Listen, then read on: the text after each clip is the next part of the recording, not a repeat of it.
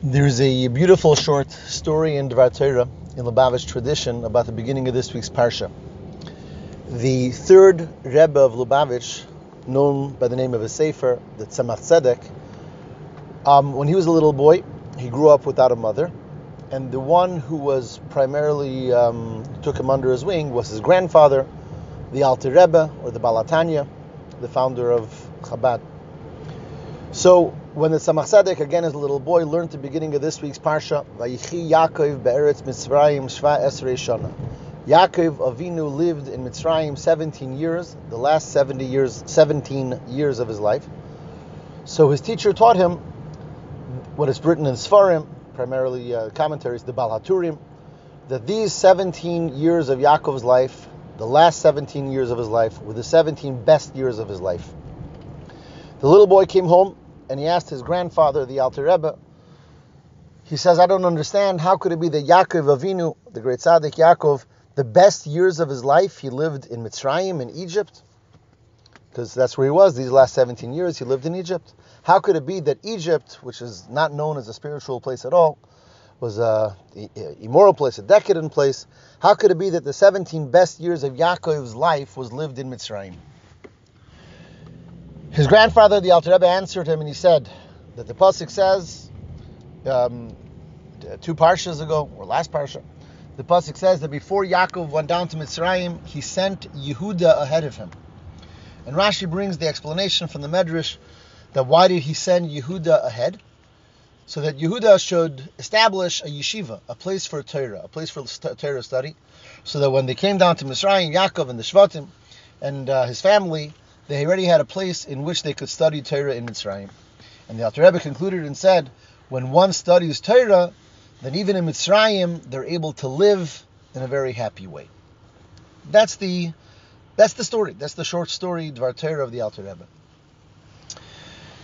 Now, the Rebbe discussed this story a number of occasions, and one of the times the Rebbe asked a simple question. It would seem that the child's question was not really answered.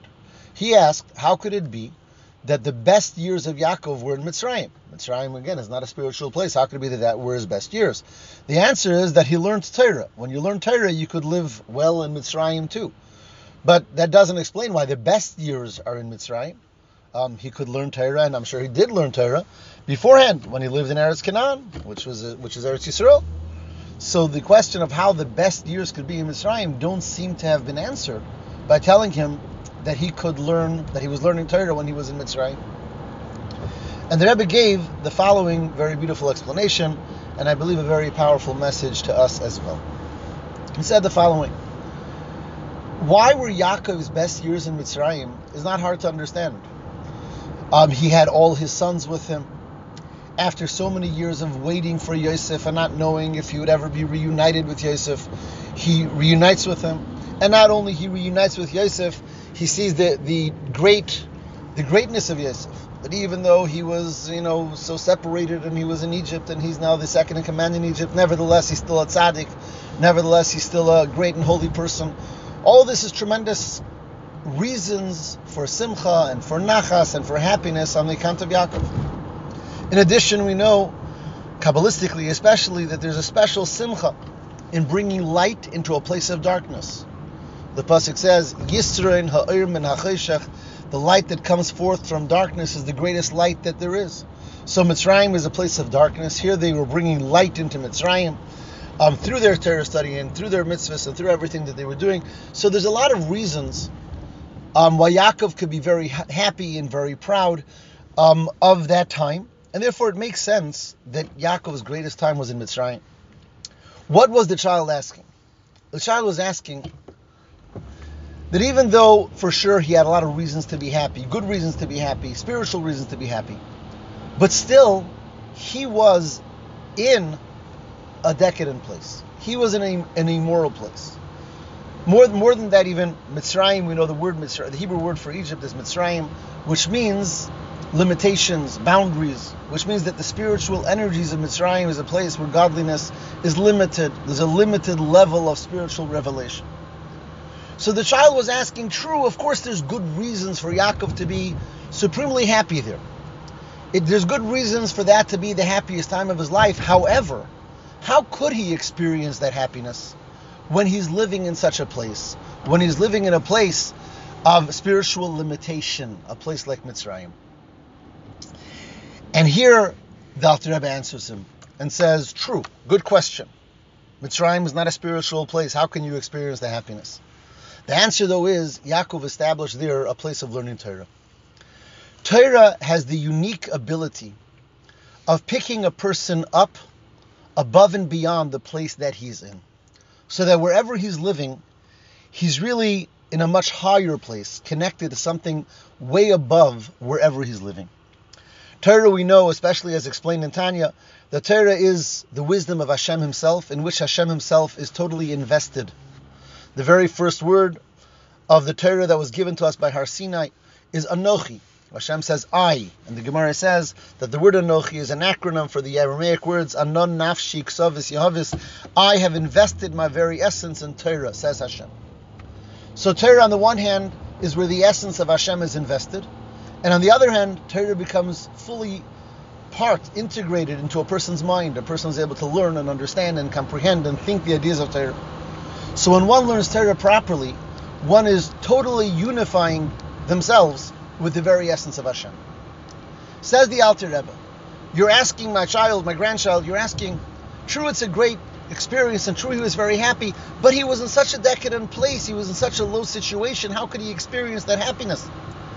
The answer is that being that he ensured that this is a place where they're going to be learning Torah. So he really wasn't confined at all to the place in which he was. Physically, his body was there, but emotionally, spiritually, he found himself in a plane way beyond Mitzrayim and way beyond anything that Mitzrayim represents. And therefore, he was able to celebrate and enjoy and appreciate the greatness of those 17 years in Mitzrayim. This becomes, of course, a tremendous lesson for each and every one of us as well. Because all of us live through life and all of us have different situations and different missions. And without a doubt, we're accomplishing our missions and we're doing great things and, and affecting people and affecting the place that we live and doing mitzvahs.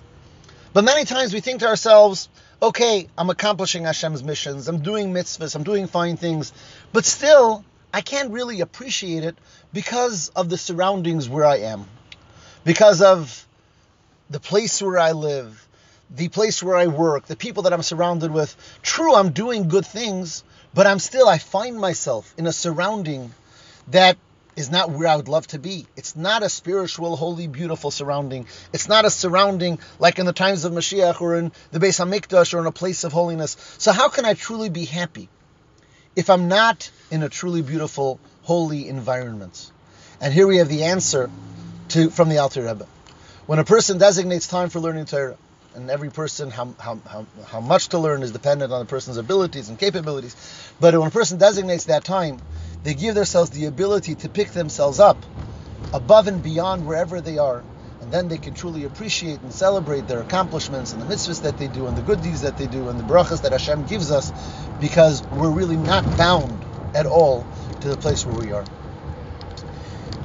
I'll conclude with the fact, we've spoken in the past, that in today's generation we have the greatest ability to study Torah that perhaps ever existed in the history since Torah was given to the Jewish people.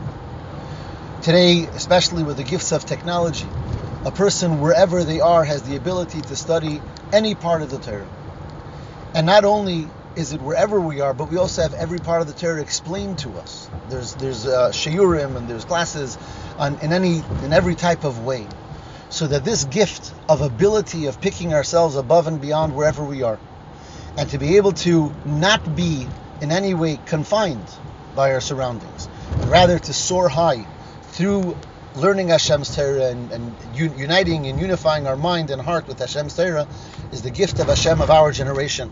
So that as we approach the coming of Mashiach, in whatever situation we are, in whatever surrounding we find ourselves, we always have the ability, as Yaakov Avinu did in Mitzrayim, to create for ourselves designated places and times to learn Torah, appreciate the gift of Torah, and live with that totally unaffected by whatever and wherever we may be. Have a wonderful Shabbos.